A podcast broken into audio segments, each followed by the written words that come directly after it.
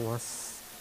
旧約聖書イザヤ書48章12節から。教会の聖書ですと旧約聖書1249ページ。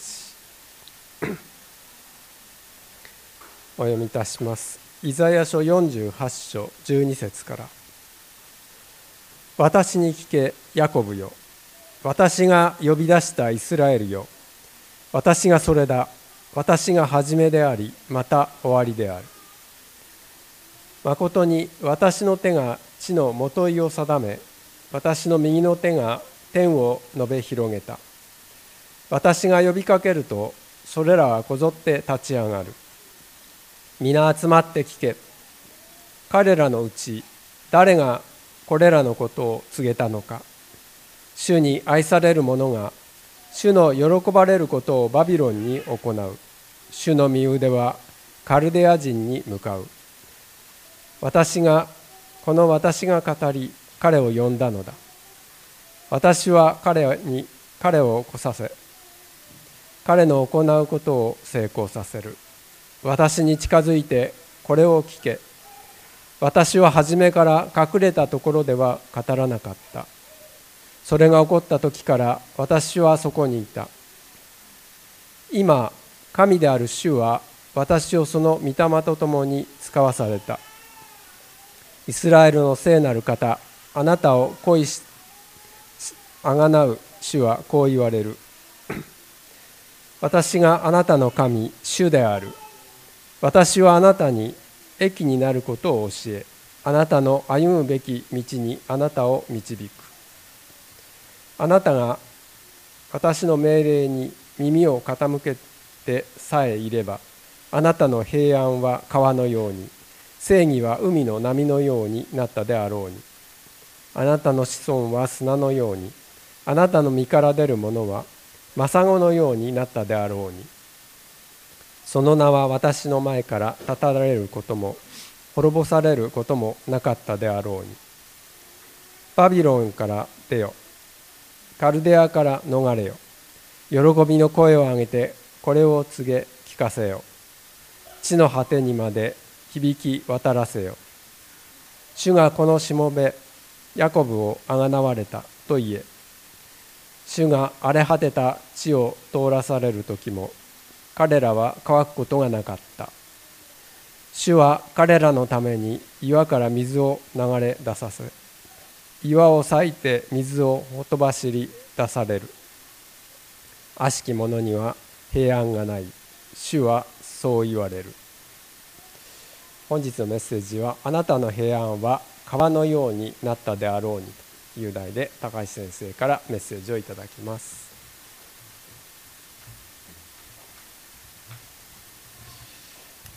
今日のメッセージはですね先ほどの「証とセット」ということで20分で終えようと思っておりますので集中してお聞きいただきたいと思います。多くの人は天国の祝福以前に地上の歩みにおける平安を求めています。旧約聖書でも死後の希望以前に地上的な苦しみと平安シャロームのことが書いてあります。私たちの人生にはストレスの種が満ちています。昨日の台風もそうですけどもそういう中でですねアーロン・アントノフスキーというですねユダヤ人の医療社会学者はナチスの強制収容所という想像を絶するストレスを体験したユダヤ人を徹底的に調査した結果その後に心の健康を回復して人生を豊かに生きた人の割合が予想外に多いという事実を発見します。そこから彼はですね守備一貫感覚英語にすると sense of coherence というですね世界に対するある種の向き合い方が心の健康に何よりも大切であるということを提唱するようになりました。多くの人は病気になる要因を減らすことを考えますがそれより大切なのはストレス対処能力健康保持能力などのいわゆる生きる力が養われることと言えましょう。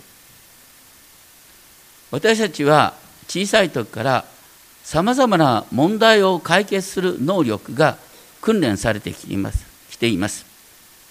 キリスト教会のカルチャーも目の前の問題を解決する方向にばかり向かう傾向があるかもしれません。そうすると教会がどんどんどんどん忙しくなっていくしかし問題を抱えながら変わることのない礼拝式の中に身を置くというのも良いのかもしれません。先ほど出てきたあの聖公会の流れっていうのはカトリックにちょっと似てるんですけれども礼拝式がしっかりしてて毎回生産式があるんですけど問題解決以前に問題を抱えたまま主の前に出るっていうこと。そこに意味があるのはどんなに私たちは努力しても明日のことはわからない。大切なのは明日を支配する神を知ることなんだ。私たちはどんなに弱くても私の神には不可能がありません。私の人生に時になんで私ばっかりがこんなひどい目に遭うのかって思うこともあるかもしれません。しかし私の神はそれら全てを益に変えてくださるという確信を持つことができます。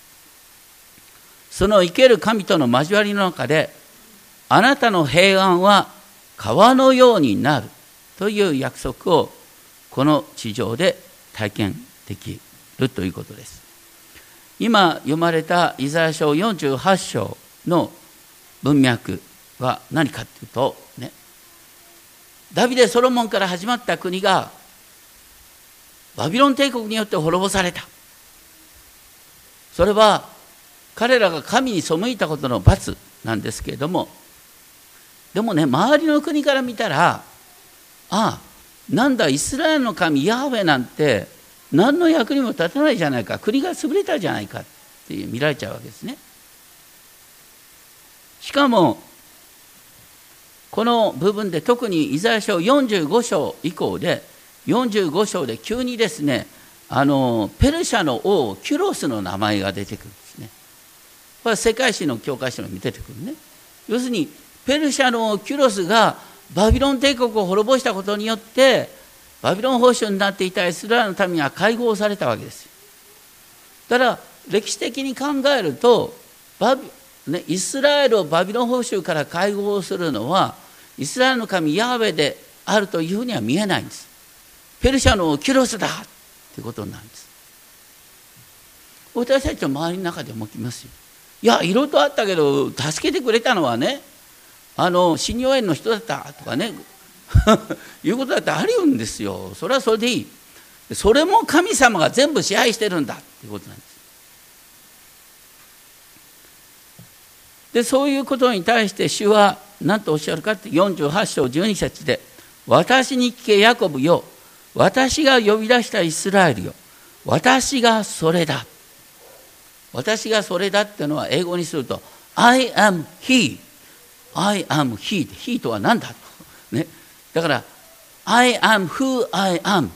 私はあるというものであるという神様のご自身の名前の原点。私は初めでありまた私は終わりである。これはね一見異教徒に助けてもらってるようでありながらそれも全部神のご支配の中にあるんだ。っていうことなんです。主こそが歴史の支配者だ。それで13節で「まことに私の手が地のもといを定め私の右の手が天を述べ広げた」「私が呼びかけるとそれらはこぞって立ち上がる」だから台風も神様の御手の中で起こってるんだっていう話になるんです。この目に見える世界が神の一言の呼びかけで簡単に動くんだ。そういう中で48章14節。ちょっと主役を入れて読みますけれども。皆集まって聞け。主は彼を愛された。彼っていうのはキュロスですね。彼が主の御心をバビロンに行う。主の身腕はカルデア人に向かう。カルデア人とはバビロンの住人。ですそれは主がペルシャ王キュロスを用いてバビロンを滅ぼすことを意味しています。そして主は私がこの私が語りそして彼を呼んだのだ。彼を私が来させた。彼はその道で成功を収める。キュロスに成功を与えるのは神ご自身なんだ。そして私に近づいてこれを聞け初めから隠れたところで語ってはない。それは起こった時から私はそこにいた。ペルシャのキュロスが解放するっていうことを預言者イザヤがずっと前から予言してるんだ。起こった時にまさに神の予言通りだってことが分かるだろうってことなんです。それでまあこのそのイザヤ書にもう一つのテーマですね。イザヤ書45章15節にある「誠にあなたはご自身を隠す神」あの神様は目に見えないでしょ？目に見えるのは目に見える人間なんですよ。でも聖書が言おうとした目に見える人間が助けてくれたとしてもその背後に神様がいて神様がその人を動かしてるんだよってことなんです。もちろん目に見える人間には感謝をすべきなんです。でも目に見える人間の奴隷になってはいけない。しばしば助けてくれた人に恩義があるからといってその人の言うがままに生きるなんてこともあり得る。そうじゃなくて主が全てを支配してるんだっていうことをこれ強調してる。そしてイザヤは今主ヤーベは私と御霊を使わされたと言って今イザヤを通して精霊を通して明らかになる。この私の部分をイエスというふうに理解するとイエス様と精霊がね全てを示してくれるんだ。まさに三位一体の神のご支配を知ることができる。そういう中で17節はじめは主はこうおせられる。この方はあなたをあがなうイスラエルの聖なる方。あなたをあがなうイスラエルを奴隷状態から解放するのはペルシャのキュロスのようでありながら私なんだ。って神様は宣言される。いや私たちにとってそのペルシャの話はどうでもいいんだよ。よ分かんないし歴史嫌いだしなんていう方もたまにいる。ね、でこれはあなたをあがなう方っていう方、ね、あなたをあがなう方は主なんだ。あがなうっていうのは最終的に何を指してるかっていうと、ね、私たちの体があがなわれる。栄光の復活に預かることがあがないのゴールなんです。パウロはローマ8章23節で御霊の発想をいただいている私たち自身も子にしていただくことすなわち私たちの体があがなわれることを待ち望みながら心の中でうめいている。この地上ではうめきがあるんだけどもでも神様は最終的に全ての状況から救い出してくださって私に栄光の体を与えてくれるんだ。それが私はあなたをあがなうものだ。だから私の言葉に聞けって言うんです。でしかも次に出てくるのは私は主あなたの神。私はヤーウェあなたの神。これは10回の書き出しと同じなんです。天地万物の創造主があなたにパーソナルに私はあなたの主なんだよ。自分の名前を入れて考えて。お前は私の民なんだ。そして神はあなたの主なんだ。そしてあなたに益になることを教えあなたの歩むべき道に導く。これはまあ歩むべき道っていうと私たちね右か左かって考えるけども右か左よりもはるかに大切なのは日々の生活の中で何を優先して生きてるかってことなんです。実は右か左よりもはるかに大切なのは上から下かな神様につながりながら行くと間違ったなって思ったってそれが益とされるんです。人生に迷った時に私は何を優先順位に立ててるかっていうことを立ち返る。それが歩むべき道が教えられる。私の命令に耳を傾けてさえいればあなたは幸せになるってけどもいや命令ってなんかいろいろとたくさんあるみたいね。635もあるとか聞くけどな数えなくたっていいの。イエス様によると聖書の教えの中心は何ですか？この2つを守っていれば立法を守っていることになるんだって何ですか？みんな分かってるよね？心を尽くし命を尽くし力を尽くしてあなたの神主を愛するっていうこととあなたの隣人をあなた自身のように愛するっていうことですね。これが御言葉を守るってことなんです。でそのように生きる時に創造的な命の喜びが満ち溢れるようになる、まあ、しばしばねちょっとカルト的な教会に行くとなんか牧師がいろいろとですねこうすべきだああすべきだって言ってくれることがあるんだけどそそういう教会本当に危ない、ね、大切なのはね大体牧師も大体ほとんど分かってないんだから。ね。大切なのはね要するに何を優先順位にするかってことなんです、ね、神を第一にしてったら間違ったって大丈夫なんだ。必ず修正が効きます。でそれよりも問われてるのは私たちが祈りながら悩みながら決めるっていうプロセス自体が大切なんです。結果よりも結果に行くプロセスが大切なそれがね主の命令に耳を傾けるってことなんです。そうするときにあなたの平安は川のようにあなたの正義は海の波のようになったであろう。平安っていうのはみんなヘブル語で何という？平安。シャロームですね。平和も平安も幸せも繁栄もみんなシャロームなんだ。シャロームってのは何の賭けもない状態。本当に神を第一にしてったらいろいろとあるけれども最終的にはシャロームに満たされるんだ。でしかも正義は海の波のようになったであろうに。正義ってのは義とも訳されますね。正義とシャロームっていうのはあの神様が導くこうゴールなんです。私たちはいつも考えるべき。そのようにあなたを神の正義と神の平安で満たしてくださる。そしてそれがより具体的にあなたの子孫は砂のようにあなたの中から出るものは政子のようになったであろうに。本当にあなた反映するという当時の状況。その名は私の前から立たれることも滅ぼされることもなかったであろうに。イスラエルは神に逆らった結果として本当に大部分の人が死んでしまった。しかし神様は残りの人から新しい民を創造してくださったんだ。そして再びイスラエルに対する約束がなされる。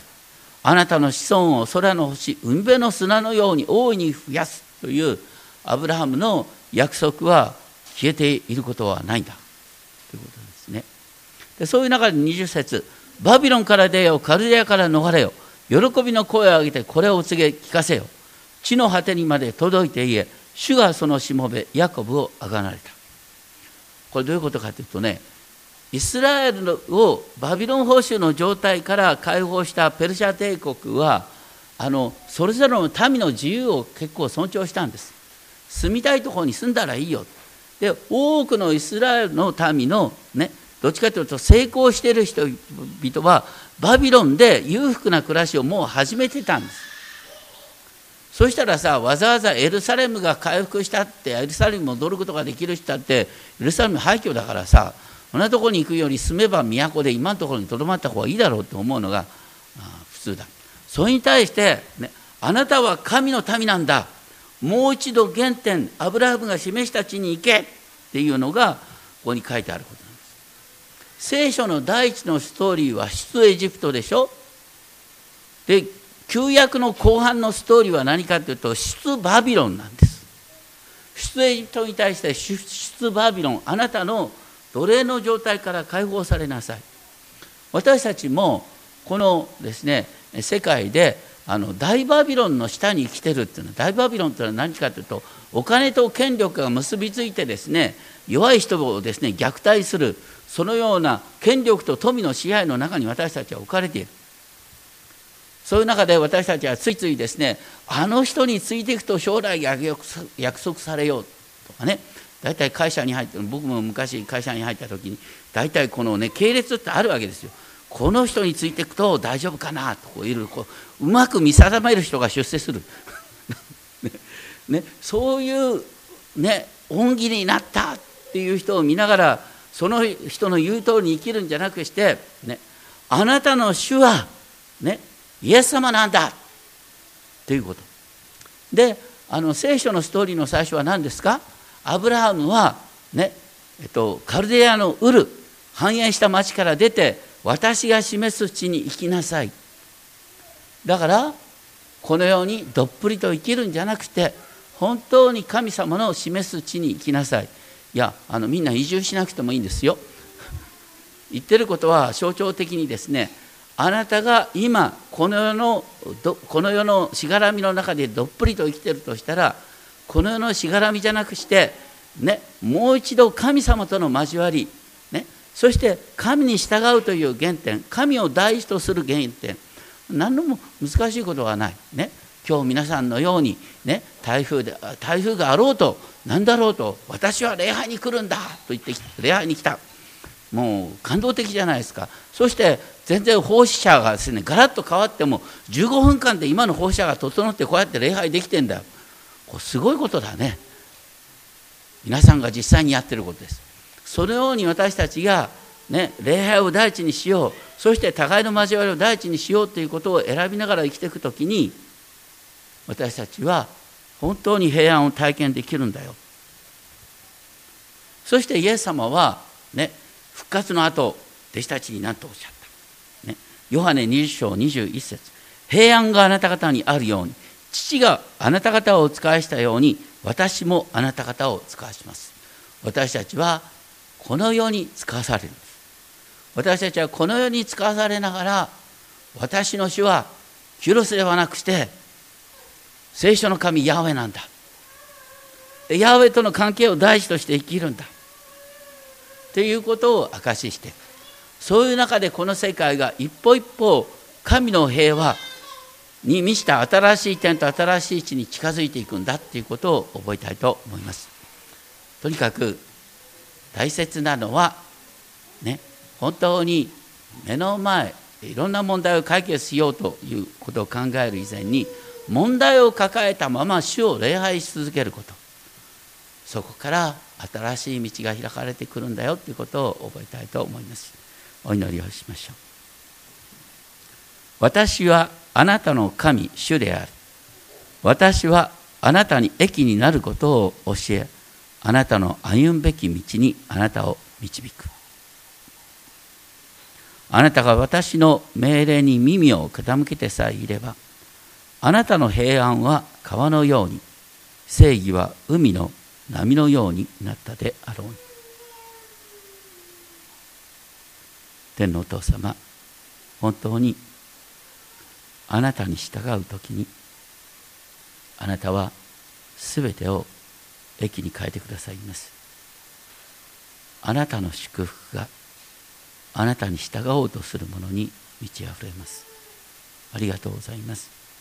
どうかいつもどこでもあなたを大師としてあなたを見上げながら歩んでいくことができるよう導いてください。尊き主。イエス・キリストの皆によってお願いします？アーメン